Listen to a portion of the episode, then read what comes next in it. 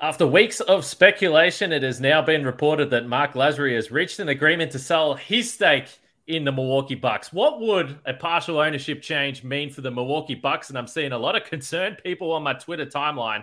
So we're going to just delve through some of the questions that have arisen from today's news and what it could mean ultimately, big picture, for the Milwaukee Bucks.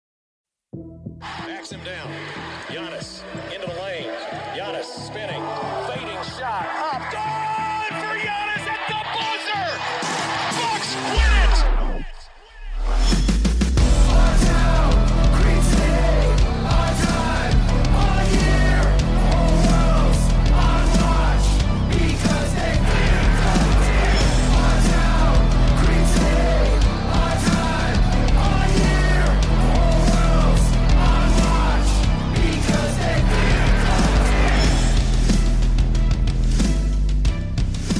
Locked on Bucks. My name's Kane Pittman. You can see and hear me on this show Monday to Friday, and also find my work over at ESPN alongside me, the founder of BrewHoop.com and longtime voice of the podcast, Frank Madden. And as always, we thank you for making Locked On Bucks your first watch or first listen of every single day, whether it's old school audio style, YouTube style. We appreciate the support. Make sure you subs- subscribe on whatever platform you listen or take in this uh, fine Milwaukee Bucks content on. Uh, subscribe, drop a comment, drop a like. It's all free to do all this stuff. Will take very, very little time, uh, but it very much helps us, which we absolutely appreciate because the reality is uh, we aren't millionaires and we're not billionaires. But we're going to talk about some people that have a lot of money on today's podcast, and we're going to get straight into the news. So first of all, I will just say this: a little bit of housekeeping. Tomorrow, the Bucks play the Brooklyn Nets. And also, as we record this, the Milwaukee Bucks had the best record in the NBA, the number one seed in the Eastern Conference. Who would have thought? We love to see it. The Knicks got the job done against the Boston Celtics uh, just a few minutes ago as we're recording this. So the Bucks best record in the NBA. Uh, there won't be post game tomorrow. I just need to put that on the record here at the start so people hear this. We'll, I will make it up to you though, and I'm thinking we'll make it up to you with a weekend podcast after this Sixers game because people are going to be really fascinated into that. There's something I, I can't podcast tomorrow, so just putting that on the record. All right, let's get to today's news though, Frank, and I'm going to pull up the tweet that came through. First off, can, can, before we get into the like froth Yes. stuff that is not as fun, um, as as you know, probably as as longtime listeners of this podcast know, I am a uh, player hater. Uh, you know, I, I I feel like the Dave Chappelle sketch, that player haters ball. I frequently reference that in terms of the way I consume NBA content. I love an off night viewing of the Boston Celtics and Philadelphia 76ers, watching those teams lose. I will probably the most games that I watch uh, randomly on League Pass involve me uh, tuning in, hoping to see those, those teams lose.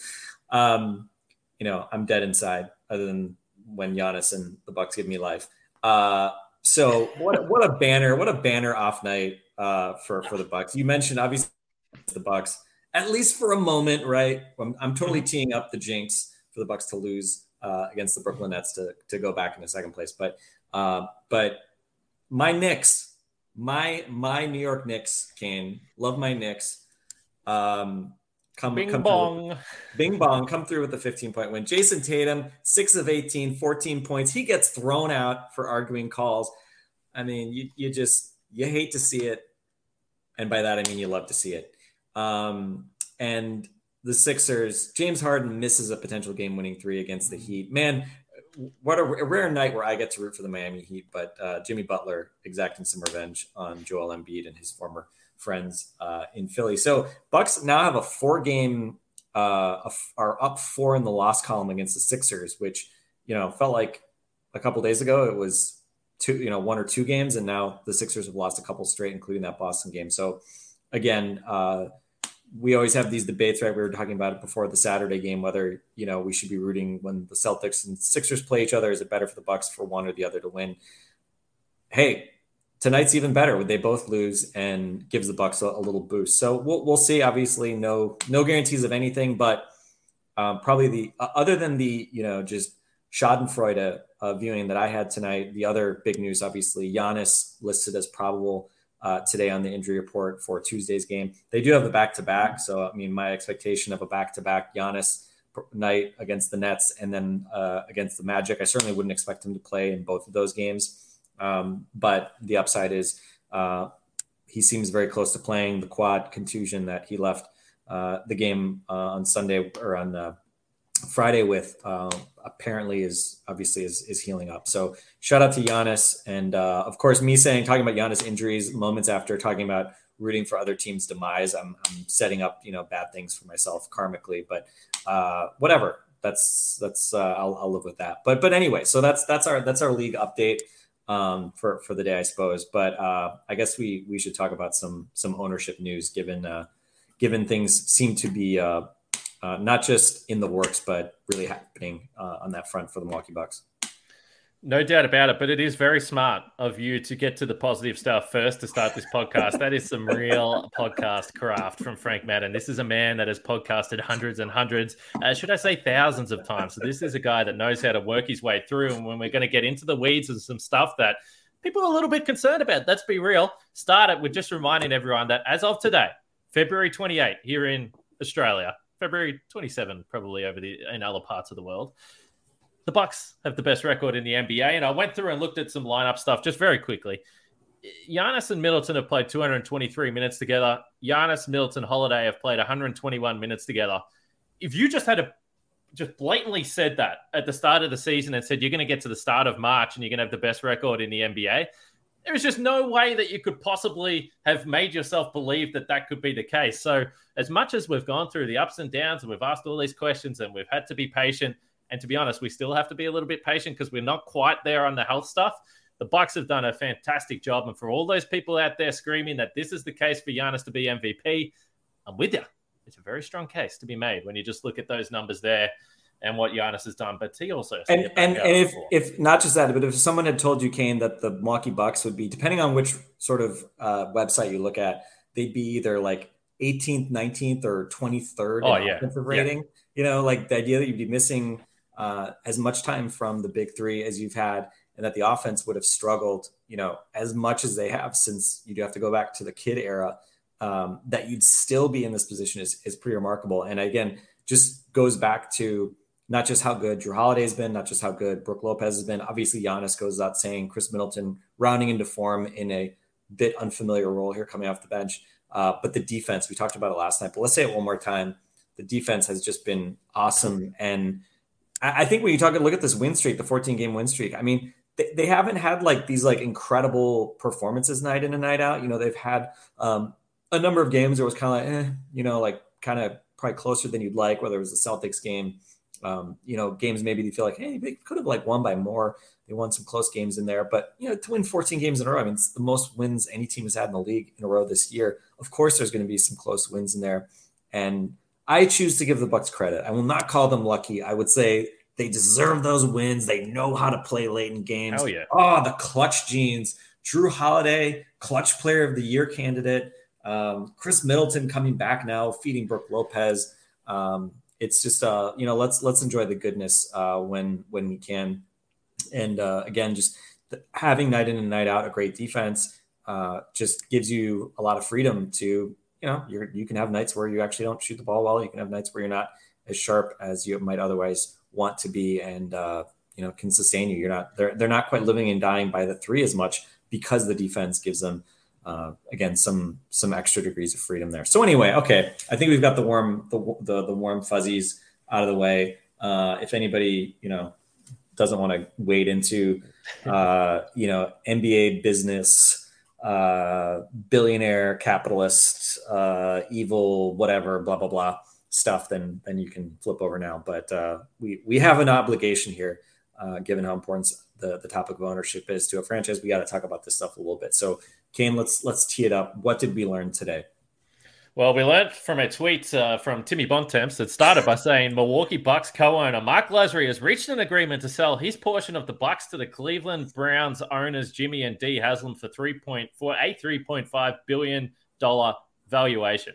He followed up by saying the three point five uh, billion dollar valuation is the second highest for an NBA team ever, trailing only the four billion billion that Matt Ishbia purchased the Suns for earlier this month, and the third highest for an American sports franchise, which is kind of remarkable, uh, behind the Denver Broncos sale last year. So that's just the facts. That's just, just straight up. This was reported over the last few weeks. We knew that we were probably heading for a situation where Lasry was going to be out. and the Haslam group was going to be in with the Milwaukee Bucks. And look, I'm not a huge NFL fan, as you know, but the first thing I think of when I read that is look, I'm pretty well aware that the Cleveland Browns have not exactly been uh, brimming with success in my uh, time as an adult on this earth. So, before I throw it to you, everyone, we're about to dive into the deep stuff here. So, grab yourself a built bar and fuel up for the next portion of this podcast. And if you're looking for a delicious treat and don't want all the fat and calories, then you got to try a built bar.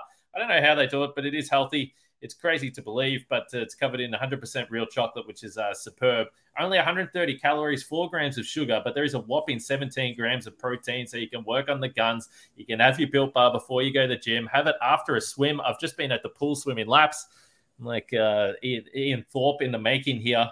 Uh, and and and built bar is getting me to that place. Now, you don't have to wait around to get a box. For years, we've been talking about ordering your built bars at built.com. Now you can get them at a local Walmart or Sam's Club. Uh, so just uh, pop out the house, grab a box, tuck into it. A little bit dangerous, the ease of access there, but it's healthy for you. So don't worry about that. So you can try all the flavors cookies and cream, double chocolate, coconut puffs. And if you're close to a Sam's Club or Walmart, run in, grab that box right now, you can thank me later. Built Bar, just a superb product.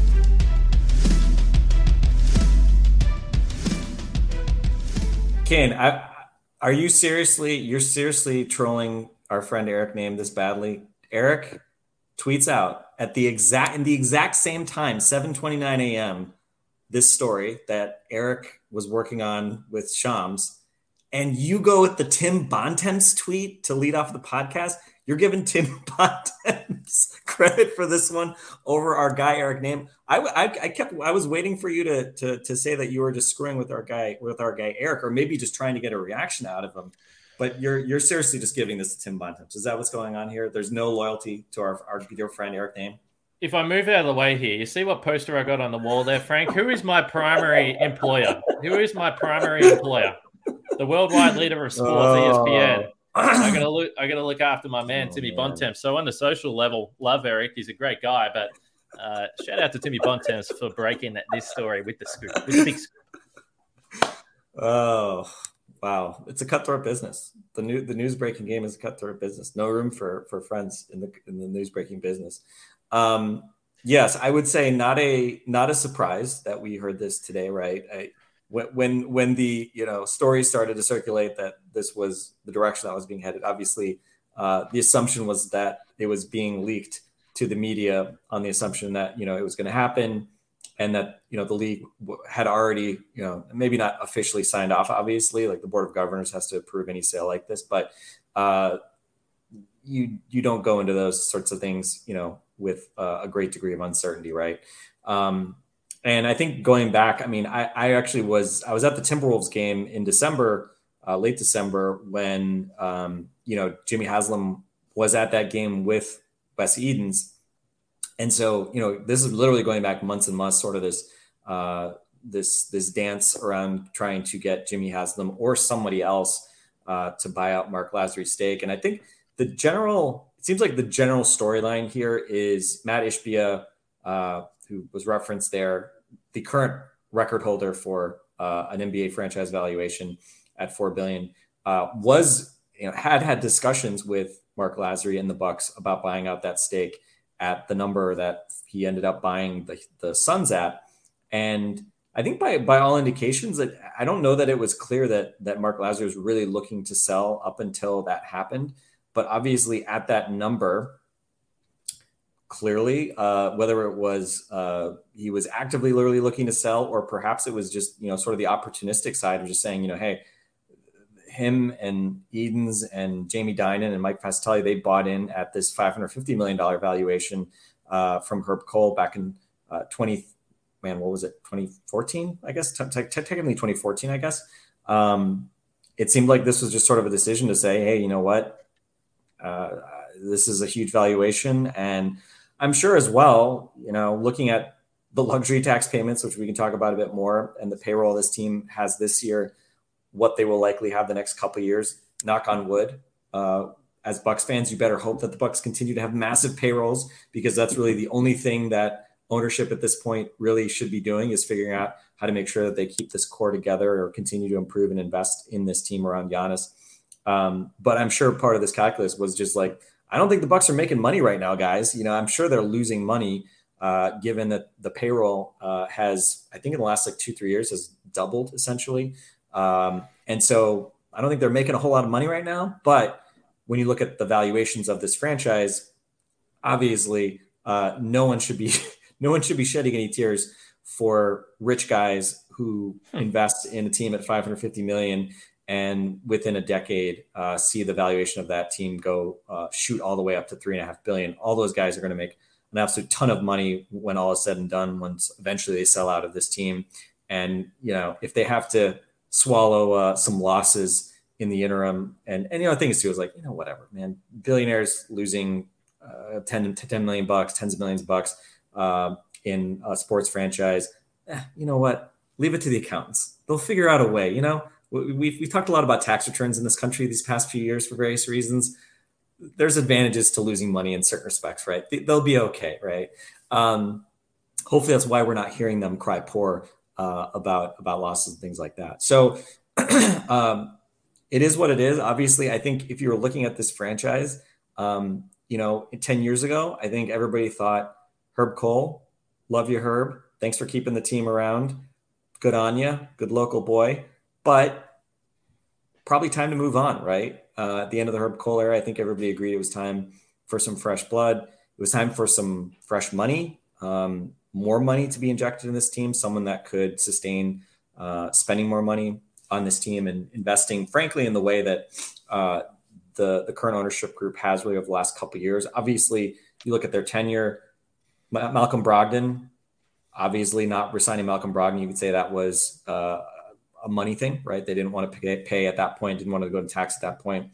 The PJ Tucker decision, obviously, that seemed to be in no small part a money decision. But other than that, they've pretty much spent as much money as you could possibly spend. And so, if you're a Bucks fan right now, I mean, does anybody really want to change anything dramatically? You know, again, uh, I don't, I don't, I don't think you you want to, you can't be, uh, you know, you want to be at least a bit proactive thinking about the roster and you know, how do you continue to sort of extend uh, the window with Giannis and, and continue to build around him. But from just an organizational standpoint, I think you look at where the Bucks are right now.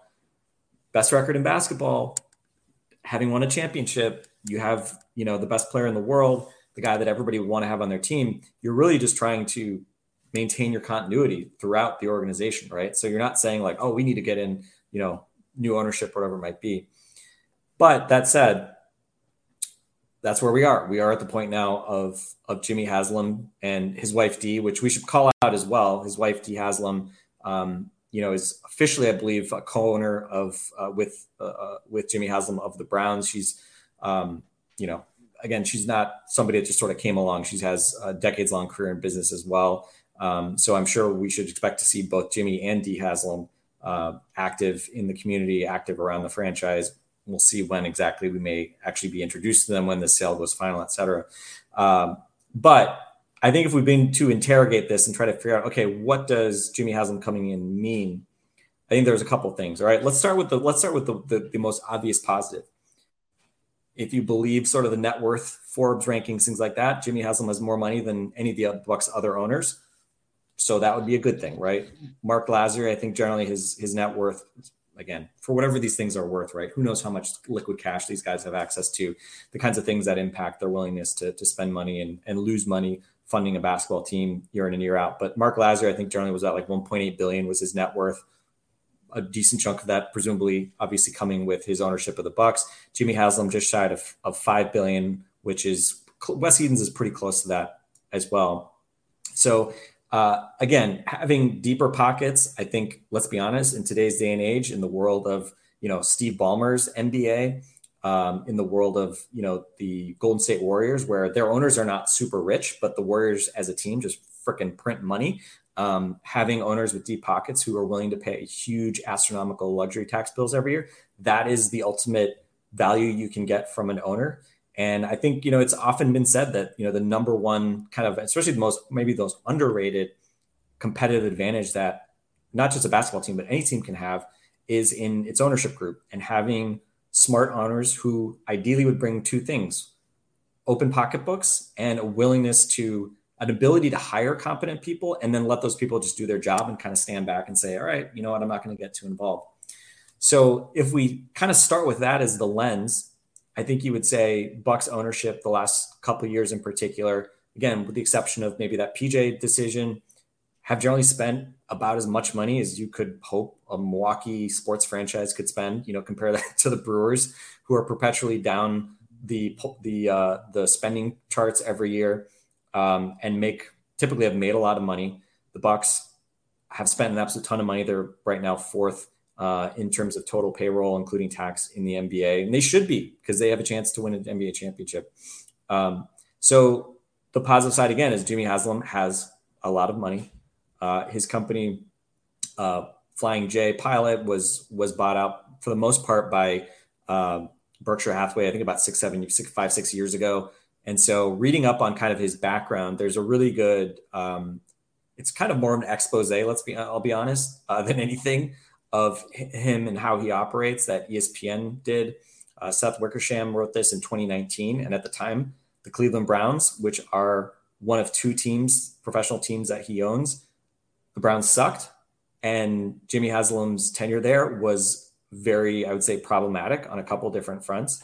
And I would say again, a lot has happened since then. The Browns have actually made the playoffs since then. They've been kind of mediocre last two years, but certainly Cleveland's situation has improved the last couple years um, in terms of uh, where they've gone as a franchise. But for the most part, I think it's a really interesting article in terms of insight into Jimmy Haslam and Dee Haslam and kind of how they have operated um, the types of decisions they've made, the way that they've treated people.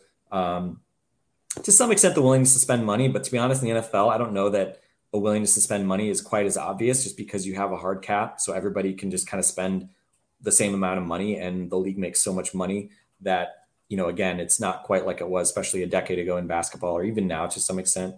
Um, but I think a couple things come to mind. So the willingness to spend, you hope that that is there. You hope that part of the thesis for this move from the other Bucks owners. So again, Wes Edens, uh, Jamie Dinan, and Mike Fascitelli. Again, there's a number, of, a bunch of other kind of local guys and and gals who have interest and and positions in the Bucks, but those are very small relative to that group of three. Um, again, roughly speaking, we've always sort of assumed Edens, Lasry, and Dinan had about 25% each. Fascitelli has less than that, but but still a decent chunk. Um, hopefully, the number one motivator here is the fact that Jimmy Haslam has indicated he's willing to spend money, which in the case of the Bucks means willingness to bring back Brook Lopez, willingness to bring back Khris Middleton, to a lesser extent, willingness to bring back Jae Crowder and Joe Ingles. Kane, I, I do want to throw a shout out to, to, of course, we hope that they can keep Joe, Joe Ingles, whatever that might cost. Um, so that's I think the, the the the starting point. And again, all this at this point is speculation, and that's the hard part with anything. Anytime we talk about ownership, is that on the one hand, it is hugely important when you think about the long term kind of you know um, direction of the franchise, the decision making of this franchise, the fate of this franchise. You know, when you talk about like the duration of decades, you know, Giannis is only going to be here so long as a player. You know, even if he retires here, maybe you have a decade of Giannis but owners can stay multiple decades. And so, again, in terms of competitive advantage, owners are the most underrated part of that. The most, probably the least talked talked part, least least uh, the least talked about part of that, and decidedly the most unsexy part of that. Uh, but they're hugely important. And again, I would say when you look at the Bucks over the last decade, you would have to say that ownership delivered, right? Again, we can say a few different points. They maybe didn't spend as much money as we liked. Um, the Jon Horst, Justin Zanik saga was messy to say the least. But at the end of the day, uh, obviously the results have spoken for themselves. And even if they did not draft Giannis Antetokounmpo, they have ultimately, they ultimately, after uh, some missteps with the Jason Kidd era, they ultimately figured out how to build around him, bring in the right coaching staff around him, and win a championship, which was always the goal. And so Marc Lasry hey, he, he's going to leave this team. And I mean, pretty good deal. You show up, spend 10 years here, build an arena, revitalize a whole part of downtown, win an NBA championship. Of course, you know, owners always take, you know, heat for things that they don't do, things that, that fans believe they should have done. Um, but he gets to ride into the sunset pretty much living the dream when you think about the the NBA ownership experience. And oh, by the way, he also gets about a five x return on the amount of money he invested. So so it's a pretty good deal. Um, I think with Jimmy Haslam, we know the money could be there. You have to hope that that will be there. I'm sure the questions at the press conference there will be inevitably questions, and the question, first question that should be asked is, "What are you willing to spend? How much are you willing to spend?" And is there any point at which you will not spend to bring back the core part of this roster? Um, but I think the other component of this, and I'll I'll give a little bit of a pause here, Kane, for you, so that I can catch my breath since I've been droning on here for a while. We talked about it last week with Meyers Leonard, right? A random end of the bench guy. We talked about how as fans, you can judge who you want to root for and don't want to root for, who you want on your team, who you don't want on your team. I mean, there's no rules on that, right? Meyers Leonard obviously made mistakes, says this anti-Semitic slur on a live stream. And if you don't want him on your basketball team, hey, that's totally within bounds. You're a fan, right? You don't you don't owe Meyers Leonard anything. And kind of similar with with owners, right? Jimmy Haslam, you look at his history, and we can get into that a little bit. Um, you know, there was a, a, fraud case against Pilot Flying J, which he was not criminally implicated in, but which there were certainly a fair bit of evidence that says he was aware of essentially um, a rebate scheme where you know kind of small businesses were taken advantage of, were not given money back, and I think total dollars were something like sixty million dollars was essentially stolen over the course of many years from from businesses, and uh, a number of I think over a dozen uh, executives from Flying J were convicted of wrongdoing in this. So there's absolutely there with that. Uh, and if you don't want to kind of focus on the business side of things, you look at his tenure with Cleveland and the missteps that they had, the struggles they've had. Um, a guy that I think has admitted he's still trying to figure out how he, you know, how do you best run a franchise that there's no playbook for you have to kind of do it for yourself. Um, hopefully in Milwaukee, coming into a situation where there is a ton of stability and really it's just about letting the people who've been doing the work continue to do the work you will not see the same degree of you know meddling and um, you know heavy handedness uh, that you saw in cleveland where he was principal owner and didn't have sort of a similar to similar situation of sharing ownership. But um, but absolutely if if you want to take a look at this and you know think that the sky is falling well i mean yeah, there's there's reasons to dislike Jimmy Haslam, to be skeptical of Jimmy Haslam, to have concerns about him potentially, you know, taking what's working well and being somebody that potentially pushes the Bucks off that course. There's definitely history of that. Um, but by the same token, we don't know. He's never owned an NBA team. He's never been a you know part investor on an NBA team. He was uh, a minority investor in the Pittsburgh Steelers before he ended up buying the Cleveland Browns. Um, so I would say at this point, there's more that we don't know than more th- than what we do know in terms of what he's going to bring to Milwaukee Bucks as a potential, um, you know, 25% owner of this franchise. But again, I don't begrudge anybody for being skeptical or being concerned. Um, and I think certainly, um, you know, having, uh, let's just say this, I would be wary of anybody who is just completely optimistic and assuming everything is going to go great. Um, but by the same token, I, I also can't come into this feeling like I know exactly how this is going to go and that, you know, Jimmy Haslam is going to, which, you know, it's like that, that can really impact the Bucks in the very short term. Um, so again, I think unfortunately, as important as this is, it's hard to really speak with a whole lot of certainty. But the only certainty I think there is is that this is going to be ultimately a, a hugely influential part of the Bucks' future and for the most part, though, we're going to have to wait and see kind of how it plays out and what his role ultimately is and what kind of decision making he, he ultimately supports.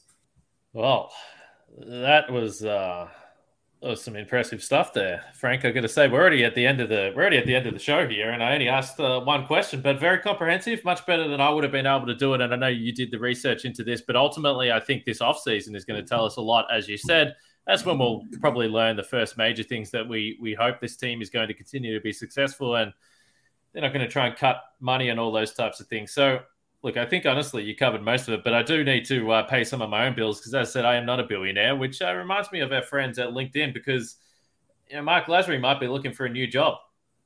I'm not sure. I'm not sure how he wants to approach this, but if you are someone who is looking to hire someone, These days, every new potential hire can feel like a high stakes wager for your small business. You want to be 100% certain that you have access to the best qualified candidates available. That's why you have to check out LinkedIn Jobs. LinkedIn Jobs helps you find the right people for your team faster and for free. It's the most important part. So you just add the purple hashtag hiring frame to your LinkedIn profile. And that spreads the word that you are hiring, you can use uh, simple tools like screening questions and make it easy to focus on the candidates with the right skills and experience so you can quickly prioritize who you'd like to interview and hire. LinkedIn Jobs helps you find the qualified candidates you want to talk to faster. Post your job for free at linkedin.com slash locked on NBA. That's linkedin.com slash locked on NBA. To post your job for free, terms and conditions apply.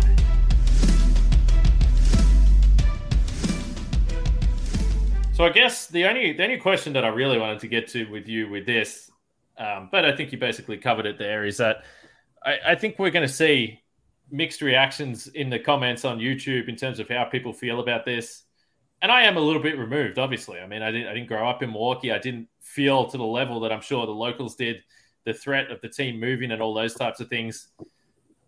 I think anyone that's watched this team for a long time, you get a connection to the team, and and I lived in the city, so I obviously have a connection to the city as well, and it would be, um, you know, pretty upsetting even for me as a complete outsider if anything ever happened like that. So I was obviously thrilled that the team was able to stay. But those are the first things I see. And I see people already talking about that. And there's probably always going to be a fear in the back of people's mind when outsiders come into the franchise. But what I'm sensing from you is just that you're cautious about what could happen, but it's more of a wait and see than than ready to be really upset or concerned about what's going to happen.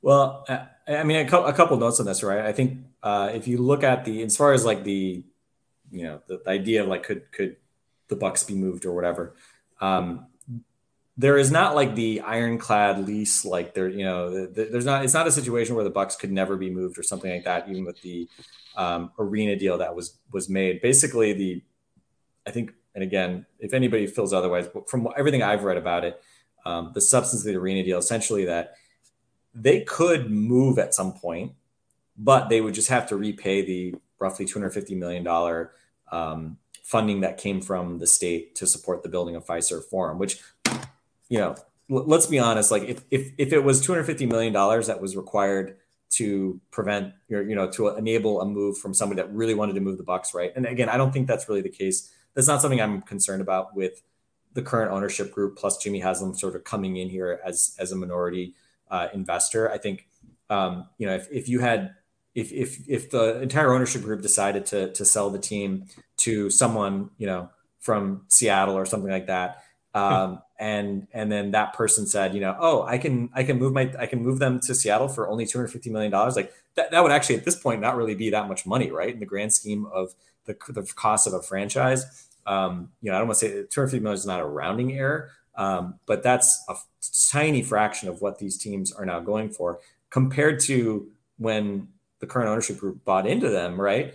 I mean, 550 million, 100 million, they ended up essentially getting back from Herb Kohl to plow into the building of Fiserv Forum. Shout out to Herb Kohl for certainly doing everything that he could to make sure the Bucks stayed in Milwaukee long term. But you know, I think the other you just think about other aspects of this, right? I mean, the current ownership group is also now heavily invested in not just the Bucks and Fiserv Forum, but in uh, a whole bunch of development that's happened around Fiserv Forum. And again, of course, yes, they could sell that stuff, you know, fine, right? But um, you know, it the, the, the whole value of that is is intrinsically tied to the Milwaukee Bucks playing at Fiserv Forum. And uh, again, you know, is that really part of the calculus here that they're going to try to that they, you know, would let Jimmy Haslam convince them to move the team to, to Nashville or something like that.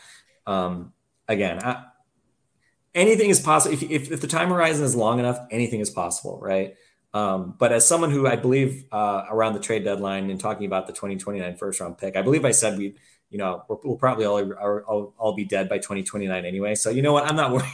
I'm not, I'm not worrying about you know what could happen in 10 years, 15 years, 20 years um, with the Bucks lease, and you know, could they could they ever be be a threat to move the team again at that point? Um, I, am going to go ahead and say i will live in the kind of here and now. I'll, I'll, be like Giannis. I'm going to live in the present, Kane. Uh, I will not be blind to to the long term potential of things, but um, but again, it's uh, it's a situation where yes, things are possible, but certainly, I mean, you compare it to where they were, you know, a decade ago when new ownership came in, where there really was more of an imminent threat of the team being moved, and especially of the team just not really being like financially appealing to operate at the Bradley Center at the time. Because again, I mean, you know, it's not like um, it, it's it, again, it, it, ultimately like it comes down to the NBA and, and the owners themselves, like whether they would do that, right? So it's not like you know there was some big bad evil um, you know Seattle billionaire that was going to force the Bucks to move or something like that if they didn't get an arena. But um, you know, as Bucks fans, I would say I'm I'm very thankful that they figured out how to make the arena deal happen. And again, public funding is always a touchy subject. You can absolutely find arguments that you know it's never worth it for cities, things like that. But I think what we've seen in Milwaukee, I think, um, has been a great story. And you know, just thinking back to two years ago, the crowds uh, in the Deer District, you know, coming out, bringing the city together. You can talk about economic economic impact, what that mean meant from a dollars and cents perspective for the city. You know, now I don't know if we've really talked a whole lot about the likelihood of potentially getting an All Star game here um, in in a few years' time. Um, again, the the the payoff for for what the arena deal meant for the city has been huge, and of course, I am very biased, and I don't even live in tech in Wisconsin, so I can't. You know, it's not my tax taxpayer dollars. Technically, it is my parents' taxpayer dollars. Um, but I would hazard and say probably most of our listeners would agree. Like, it's it's been a really big win-win, I think, for everybody, and I think it continue can continue to do so regardless of of who's in the ownership group from here on out. All right, so over to the listeners. Let us know what you think because, uh, as Frank said and suggested uh, throughout all this conversation, I think there will be some varying opinions on what this means, and people read their own stuff and have their own opinions on what this could mean. And I think overall, for the most part, when you've got something good going, you just want to keep it stable and just keep it as smooth as possible. So this is definitely some sort of ripple, whatever that means uh, down the road. I guess we're going to find out uh, pretty quickly. But for the on-court stuff right now, the Bucks have the best record in the NBA, and they play tomorrow against the Brooklyn Nets. So we'll look forward to the on-court stuff first. Giannis might play, uh, as as Frank said, it's a back-to-back. Get the Magic the day after, so we'll do a post-game podcast after the game against Orlando. No podcast tomorrow, just reminding you uh, there, but we'll make it up to you over the weekend. Uh, also, make sure you check out the Locked On Game to Game podcast, recaps from around the NBA, everything you need to know from the night's basketball, including losses to the Boston Celtics and Philadelphia 76ers and the local experts will have you covered there. So check out the Locked On Game to Game podcast on your Locked On NBA feed. Frank, you know, it's uh, you got to know your limitations in this business, and uh, today's topic was not my uh, strong suit. So thank goodness. I, I, mean, I, am not saying it is mine either, but um, you know, based on at least my my simple reading of uh, Jimmy Haslam's background, uh, and again, I would read that ESPN story, and I I know we gotta we gotta go because we'll get nasty grams about how long our podcasts are, which again are always my fault. Um, but uh, very interesting portrait of what he's like as a person. I think he's definitely not like you would not say like the the. I mean, this was this, this story by Seth Wickersham. Definitely not a favorable story, I would say.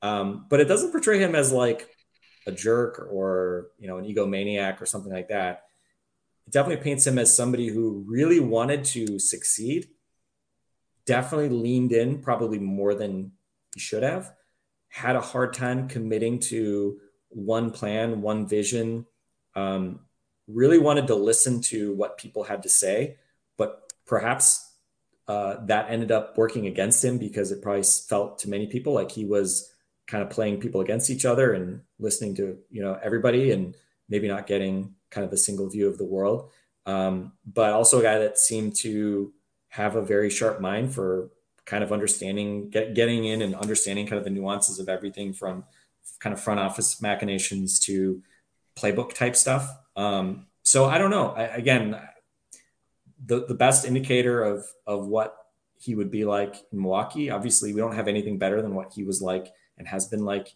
in uh, Cleveland. Uh, I will say the Columbus Crew Kane uh, in his second year of ownership did win the MLS Cup in 2020. So hey, look, I, I don't have any great insight on the what what they did in Columbus, but you know that's that's the glass half full. There is that he uh, immediately won uh, an MLS Cup uh, with the Columbus Crew. So again, we'll see. Um, I think again, the pattern though is very similar, right? Super rich people, they tend to be very smart.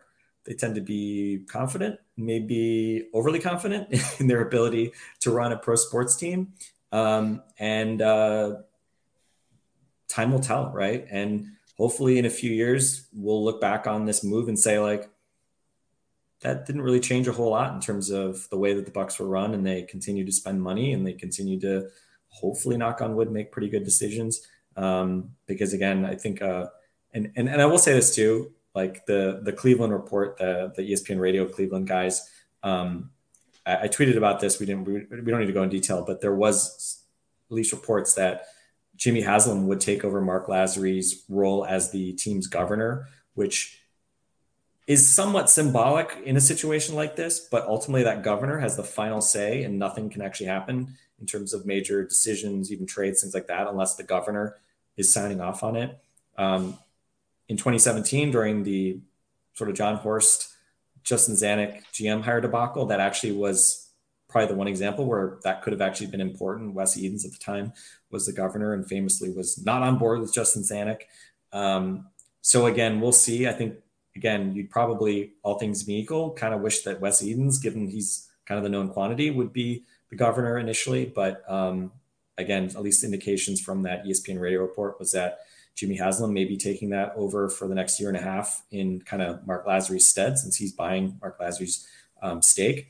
But again, you know, is Jimmy Haslam going to come in and start, you know, making decisions that the other owners disagree with because he's just can't help himself? I wouldn't really expect that, right? Um, and there could be aspects of an ownership agreement that might prevent that. But um, again, we don't know a whole lot.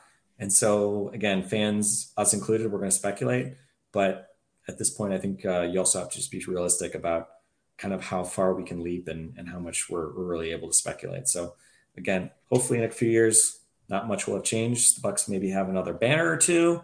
Um, mm-hmm. And if that happens, um, we'll all probably be pretty happy and not really care a whole lot about who who Bucks ownership is or was or uh, what what decisions were made there. But uh, again, we until it happens, we don't know.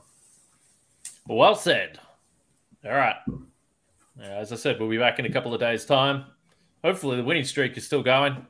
Jump in the comments, subscribe, like the podcast. All of that helps us. We appreciate it. Frank and myself.